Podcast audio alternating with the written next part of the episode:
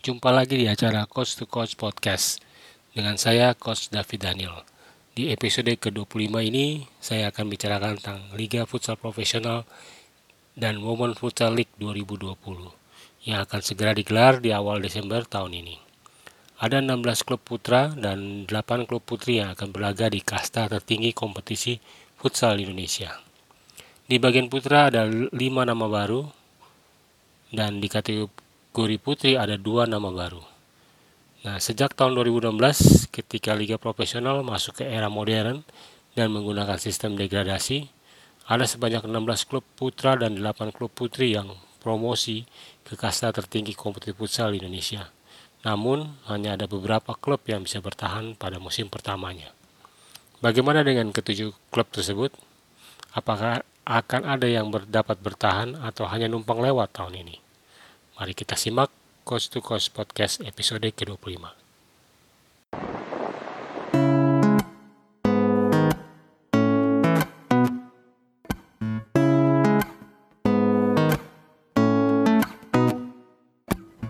Kita muda, kita harapan bangsa Mari bersama merajut asa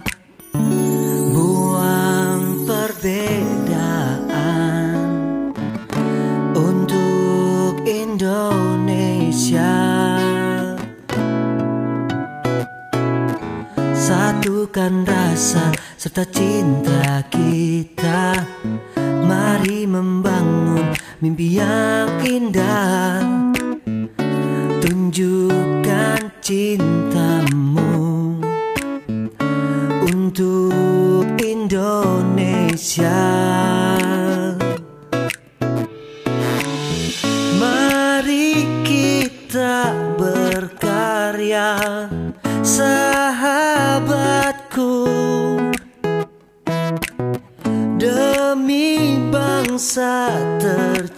tercinta Indonesia. Dengan gagasan serta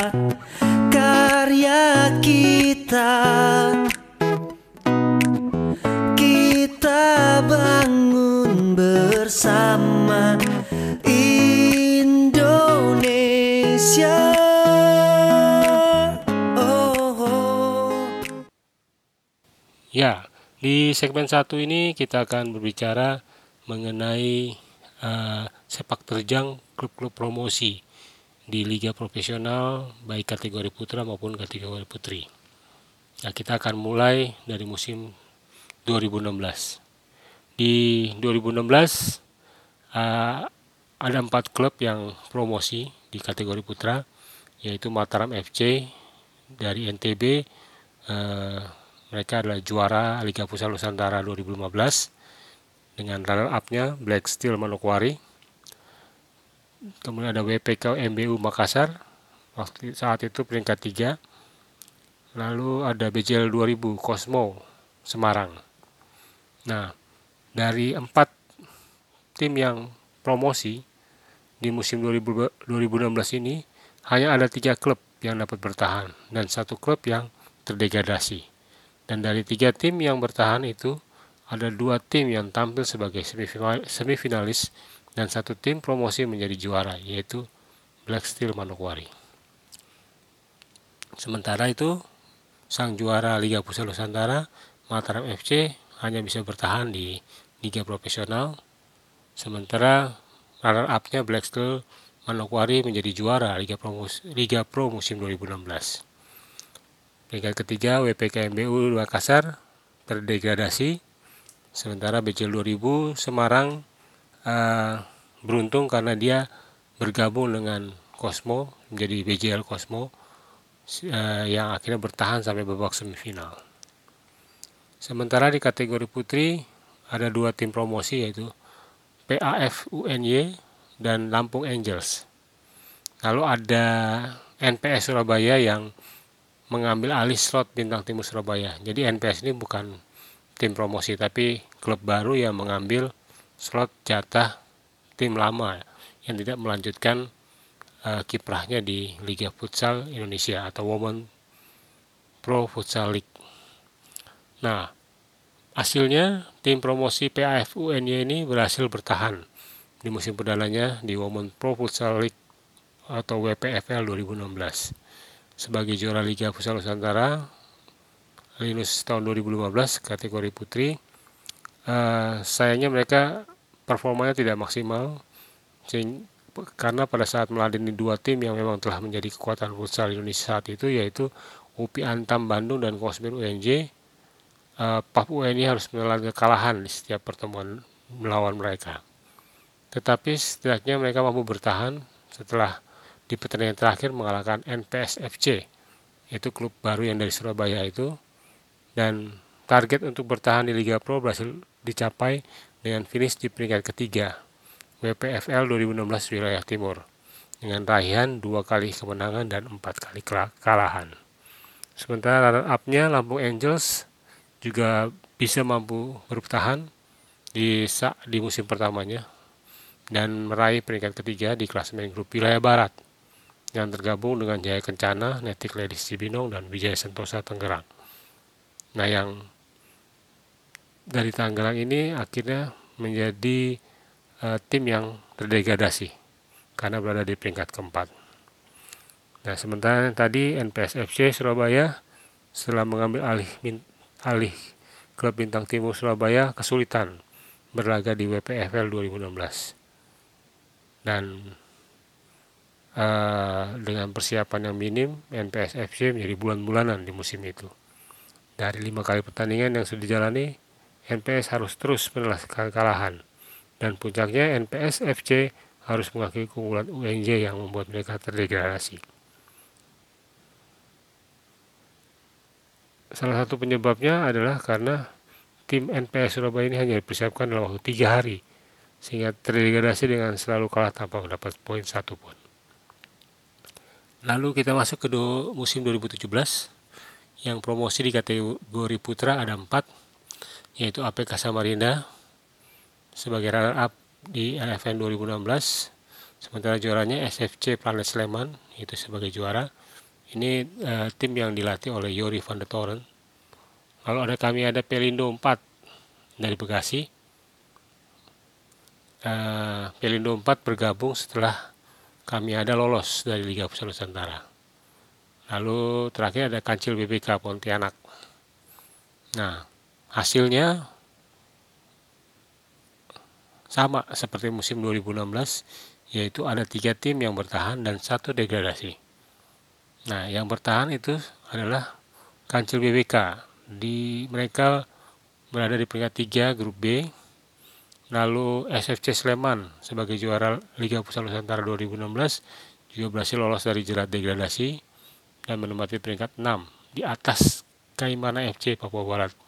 Kaimana ini adalah tim baru yang mengambil jatah slot salah satu klub Liga Pro yang tidak melanjutkan kiprahnya di musim 2016.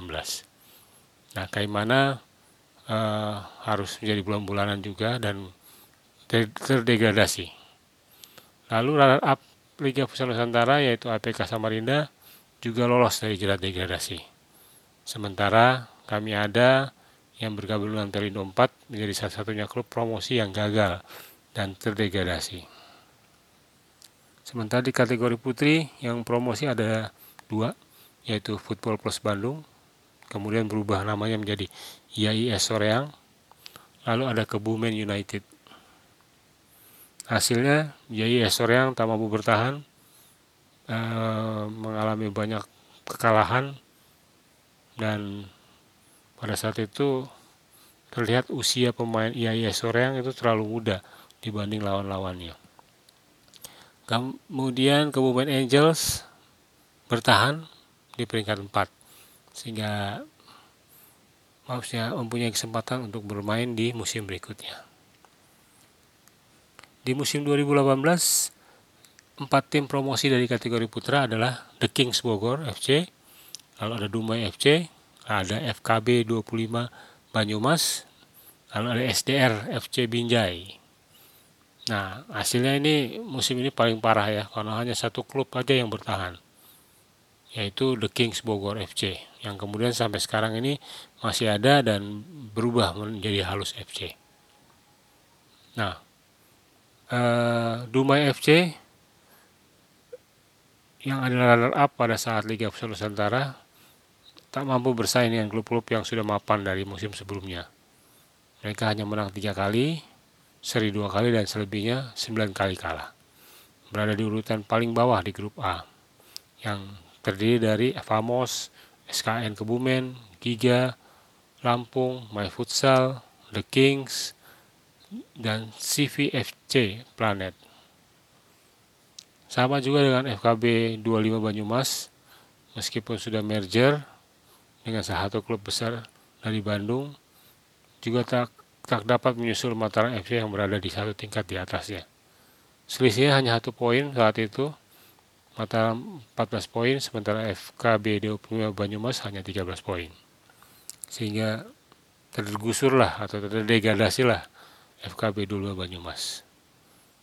Hal yang sama juga terjadi dengan SDR FC Binjai yang penyebab mereka terdegradasi adalah persiapan yang minim. Kemudian berada di grup B bersama Black Steel, Permata Indah Manokwari, Kancil BPK, IPC Pelindo 2, Bintang Timur, dan Mataram. Itu adalah grup neraka bagi SDR FC Binjai saat itu. Sedangkan di kategori putri, ada Pansa FC Yogyakarta yang lolos Kemudian ada Ikip Budi Utomo Malang yang kemudian berubah berganti nama menjadi Benteng Banteng Muda Malang. Hasilnya tim promosi Pansa FC Bantul berhasil bertahan di Women Pro, Women Pro Futsal League 2018 setelah finish di peringkat ke-6. Pansa yang promosi dari Liga Futsal Nusantara 2017 berhasil meraih poin 13 dari hasil 4 kali menang, satu kali imbang, dan 9 kali menyerang kekalahan, memasukkan 28 gol dan kemasukan 53 gol. Sementara itu tim promosi yang lain Banteng Muda Malang juga berhasil bertahan di Women Pro Futsal League 2018 setelah finish di peringkat kelima. Jadi hanya uh, berdekatan ya poinnya dengan Pansa FC Bantul. Nah, Banteng Muda yang promosi dari Liga Futsal Nusantara 2017 itu berhasil meraih poin 17 dari hasil 5 kali menang, 2 kali imbang, dan menelan 7 kali kekalahan. Memasukkan 34 gol dan kemasukan 67 gol. Banteng Muda bisa dibilang tim kejutan pada saat WPFL musim 2018 karena mereka mampu bersaing dengan tim-tim lama bahkan nyaris finish di peringkat 4 besar hanya saat itu kalah satu poin dari Netik Ladies Cibinong. Banteng Muda mempersiapkan diri dengan baik dengan mengontrak pemain berkalaman seperti Tugiati dan mantan bintang timnas futsal putri Indonesia yaitu Tia Darti. Selain itu muncul pemain-pemain muda berbakat seperti Jesela. Performa apik melawan tim yang ada di bawahnya membuat Banteng Muda layak bertahan di PPFL 2018. Jadi kedua tim promosi ini bertahan di PPFL 2018. Masuk ke 2019 di kategori putra, tim yang promosi adalah Before FC Jayapura, juara Liga Futsal Nusantara 2018. Lalu ada Futsal Kota Metro, runner up-nya ya, 2018. Kemudian ada Devina Kamiada FC dan Yong Rior FC Lu Utara. Hasilnya ada dua tim bertahan dan dua tim degradasi. Lucunya dua tim yang bertahan adalah peringkat 3 dan peringkat 4 di Liga Futsal Nusantara 2018. Sementara yang terdegradasi adalah juara dan runner up Liga Futsal Nusantara 2018. Ya, Futsal Kota Metro uh, yang hanya mengandalkan pemain lokal serta beberapa pemain luar Lampung nggak bisa membuat mereka bertahan mereka hanya meraih satu kemenangan dari 14 pertandingan. Sementara Before FC yang berjaya di babak Liga Futsal Nusantara juga tidak bisa menahan laju atau kekuatan dari lawan-lawannya yang ada di grupnya. Sementara itu, Devina Kamiada FC bertahan setelah di putaran kedua mengganti manajemen pelatih yang kemudian bisa mengangkat mereka maju atau bertahan di liga profesional. Sementara Young Rio FC Luwu Utara juga mampu bertahan untuk di uh, Indonesian Futsal League 2018 maksud saya 2019 di kategori putra dua tim promosi yaitu Putri Musirawas Sumatera Selatan dan Meta Putri Surabaya hasilnya Meta Putri Surabaya gagal bersaing. Meta Putri yang berasal dari Jawa Timur dan baru promosi dari Liga Pusat Nusantara 2015 sayangnya mereka tidak mampu bertahan dan langsung terdegradasi kembali. Total Meta, Meta FC hanya meraih 6 poin dari 14 pertandingan yang mereka jalani di Liga. Meta hanya meraih dua kemenangan dan menelan 12 kali kekalahan. Mencetak 16 gol dan kemasukan 79 gol sementara Putri Musirawas Sumatera Selatan eh, memiliki semangat pantang menyerah dan semangat itu yang membuat mereka berhasil bertahan. Mereka hanya berselisih satu poin dari tim yang terdegradasi yaitu Banteng Muda Putri Malang. Sementara di musim 2020 ini ada empat tim promosi yaitu BCL Semarang juara Linus 2019, lalu ada Mutiara FC Surabaya yang statusnya menggantikan AXC Manado yang mengundurkan diri. Kemudian ada Bang Sumut, Runner Up 2019. Ada Jekato 86 Berau. Dan satu lagi tim baru yaitu Red Mangunin Minahasa yang membeli slot per, dari Permata Indah Manokwari. Sementara di kategori putri ada Female FC dari Jakarta dan KJI Jambi. Nah, eh, beberapa hari lalu Coach to Coach Podcast mengadakan semacam kuesioner kepada beberapa pecinta futsal di tanah air. Salah satu pertanyaannya adalah siapa saja yang akan lolos dari jerat degradasi dan mampu bertahan dan apa yang membuat mereka bisa lolos dari jerat degradasi dan kita akan simak di segmen berikutnya. Satukan rasa serta cinta kita. Mari membangun mimpi yang indah. Tunjukkan cintamu Untuk Indonesia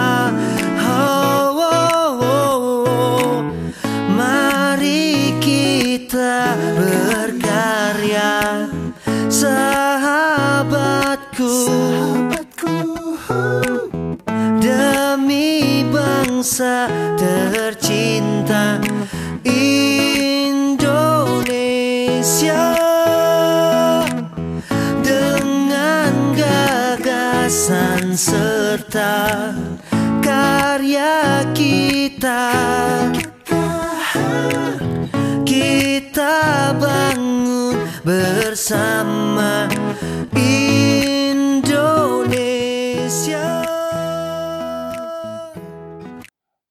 Eh, beberapa hari lalu Coach to Coach Podcast mengadakan semacam kuesioner dan membagikan kepada beberapa pencinta futsal di Indonesia dan tanggapannya mulai beragam.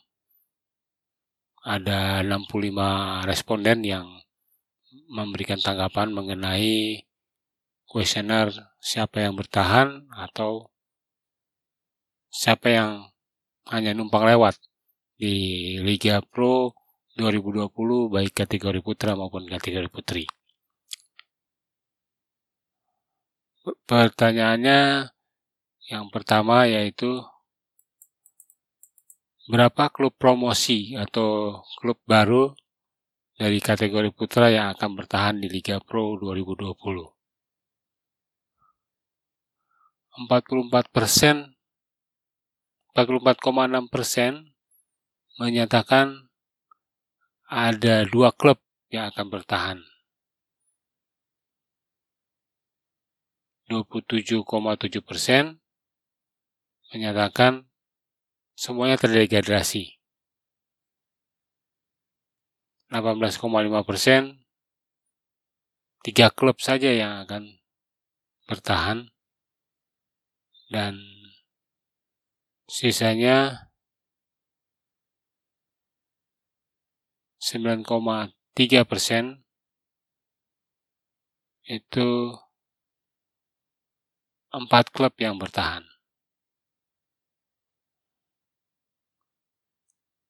Pertanyaan kedua, berapa klub promosi atau yang baru di kategori putri yang akan bertahan di Liga Pro 2020? 66,2 persen menyatakan bahwa hanya satu klub yang akan bertahan di Liga Pro 2020 kategori putri. Sementara 23,1 persen menyatakan bahwa kedua tim promosi akan bertahan. Sementara 10,8 persen menyatakan nah, pesimis untuk keduanya bisa bertahan di Liga Pro alias keduanya degradasi. Pertanyaan berikutnya, sebutkan salah satu klub promosi atau baru kategori putra yang akan bertahan di Liga Pro 2020. Ini menarik karena 36,9% menyatakan bahwa BJL 2000 Semarang akan bertahan di Liga Pro 2020. Lalu pilihan dari para pecinta futsal yang kedua adalah Bang Sumut 18,5 persen. Kemudian tim debutan baru yang mengambil slot dari Mata Indah Sonakwari, Red Mangunin Minahasa dianggap bisa bertahan itu sebanyak 16,9 persen. Lalu Mutiara FC Surabaya 15,4 persen dan Kato Cek Berau, Kato Cek 86 Berau sekitar 12,3 persen yang memilih akan bertahan di Liga Pro 2020. Sementara pertanyaan berikutnya sebutkan salah satu klub promosi atau yang baru kategori putri yang akan bertahan di Liga Pro 2020.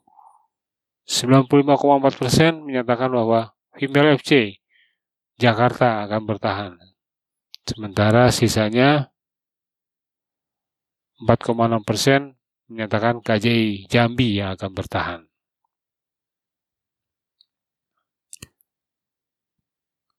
Pertanyaan lain, sebutkan salah satu klub promosi atau kategori putra yang akan langsung terdegradasi dari Liga Pro 2020. mereka menyatakan, saya semalam menyatakan Bank Sumut yang akan langsung terdegradasi itu sebanyak 27,7 persen. Lalu ada dua kekuatan seimbang yaitu sebesar 21,5 persen yaitu antara Kartu Cek 86 Merau dan Mutiara FC Surabaya pengganti ASM Manado. Sementara 24,6 persen eh, Red Mangunin Minahasa.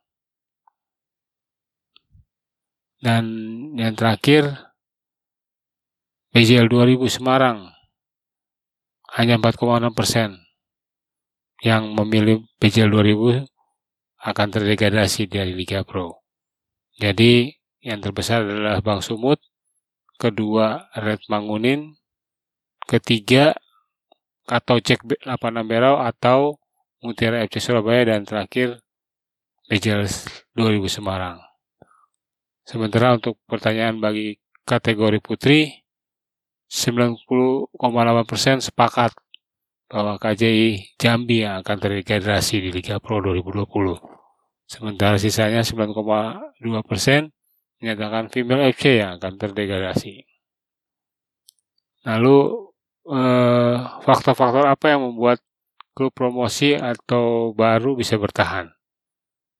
Nah, di sini 46 atau 70,8 persen menyatakan bahwa manajemen profesional lah yang bisa membuat klub itu promosi itu bisa bertahan. Sementara 66,2 persen mengatakan kalau squad tim yang bagus akan membuat klub itu menjadi yang bisa bertahan. 50,8 persen tentang keuangan, keuangan yang baik itu yang faktor yang akan membuat klub itu bisa bertahan. 43,1 persen pelatih pengalaman. Nah, sementara eh, persiapan yang bagus, memiliki skuad kedalaman tim yang bagus, motivasi, mempunyai visi dan misi yang baik, itu yang membuat klub promosi atau baru itu bisa bertahan. Sementara faktor yang membuat klub promosi atau yang baru itu terdegradasi, faktor utamanya 63,1 hmm, persen adalah persiapan mepet. 6,9 persen mengatakan bahwa squad tim yang kurang bagus akan membuat klub promosi itu bisa terdegradasi. Uh, kemudian juga manajemen buruk 52,3 persen, keuangan yang buruk 49,2 persen, pengelatih kurang pengalaman juga berpengaruh. Itu ada sekitar 32,3 persen yang menyatakan demikian. Lalu 1,5 persen menyatakan bahwa skuad kedalaman tim yang kurang baik.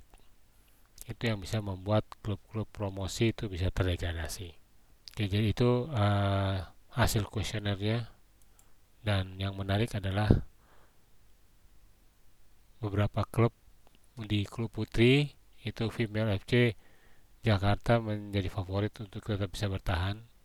Sementara di kategori putra itu BCL 2000 yang dianggap pecinta futsal bisa tetap bertahan di Liga Pro. Nah, eh, sementara itu jadwal pertandingan yang sudah dirilis oleh Federasi Futsal Indonesia eh, tanggal 7 sampai 8 Desember 2019 itu adalah pembukaan di Gor Mustika Blora kemudian minggu berikutnya ada di Gor Sasana Kridah Purwokerto 14 sampai 15 Desember lalu libur sampai tahun baru mulai lagi tanggal 4 sampai 5 Januari di Gor Amongrogo Yogyakarta. Lalu 11 sampai 12 Januari di Bojonegoro Gor Bojonegoro. Kemudian ke Jakarta dua pekan di Jakarta tanggal 18 sampai 19 Januari di Ciracas dan 25 sampai 26 Januari di Gor Popki Jakarta. Setelah itu semua tim akan berangkat keluar Jakarta eh, keluar Jawa yaitu pertama mereka akan pergi ke Makassar di Gor Sudiang 1 sampai 2 Februari kemudian ke Medan di GSG Pemprov Sumatera Utara 8 sampai 9 Februari. Kemudian ke Giga Pusat Arena Metro Lampung 15 sampai 16 Februari dan ke Gor Dempo Jakabaring di Sumatera. Ya Jakabaring Sports City Palembang 22 sampai 23 Februari. Kemudian mereka semua tim akan pergi jauh ke NTB tang tanggal 29 Februari sampai 1 Maret 2020 itu di GOR 17 Desember. Setelah itu kembali lagi ke Jakarta di GOR Popki 7 sampai 8 Maret lalu kembali lagi ke Jawa Tengah di GOR Sasana Krida Purwokerto 14 sampai 15 Maret dan kemudian ke ke Soreang Bandung di Gedung Budaya Sabilulungan 21 sampai 22 Maret. Oke, sementara untuk di Final Four di kategori putra itu tanggal 28 Maret sampai 29 Maret akan diadakan di Yogyakarta, tepatnya di GOR UNY. Itu jadwal dari kompetisi Liga Pro 2020 yang akan berlangsung. Nah, kita akan lihat siapa saja yang akan bertahan dan siapa saja yang akan terdegradasi sebagai pengingat bahwa di grup kategori putra. Di grup A itu ada BJL 2000 kemudian ada Black Steel Manokwari. Kemudian ada Devina kami ada ada FC dari Lampung. Lalu ada Halus FC di Jakarta Jack Kato 86 Berau Famos Mataram dan Yonglior Luwu Utara Makassar.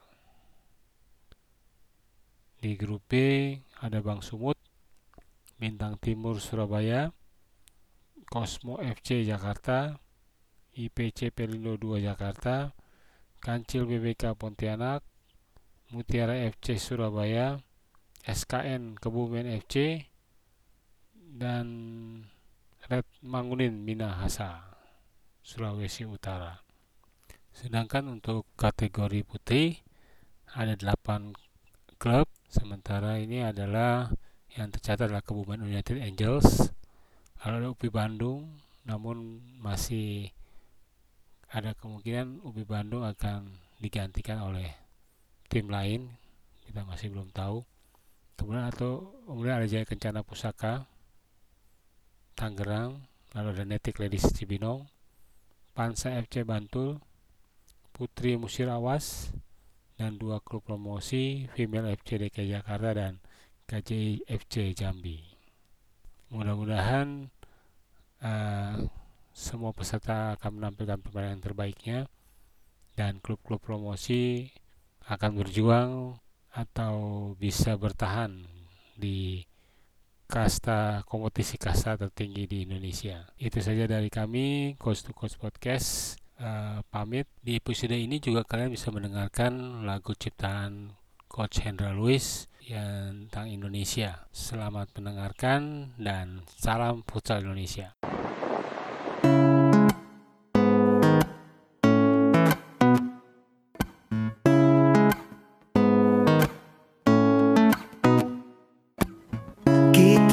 Muda kita harapan bangsa. Mari bersama merajut asa Buang perbedaan Untuk Indonesia. Satukan rasa serta cinta kita. Mari membangun mimpi yang indah. Tunjukkan cintamu Untuk Indonesia. Mari kita berkarya Sahabatku.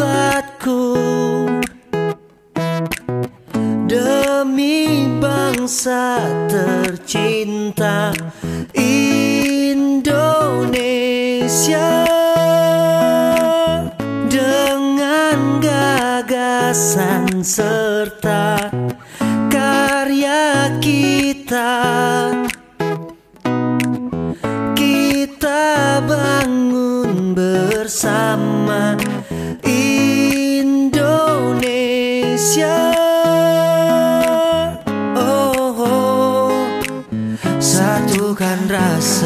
serta cinta kita Mari membangun mimpi yang indah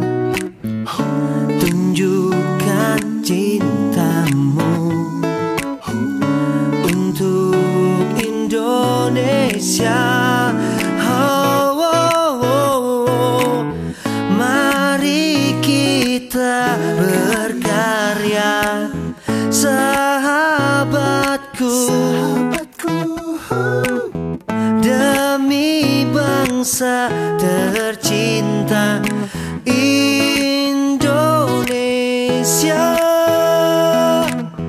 Dengan gagasan serta karya kita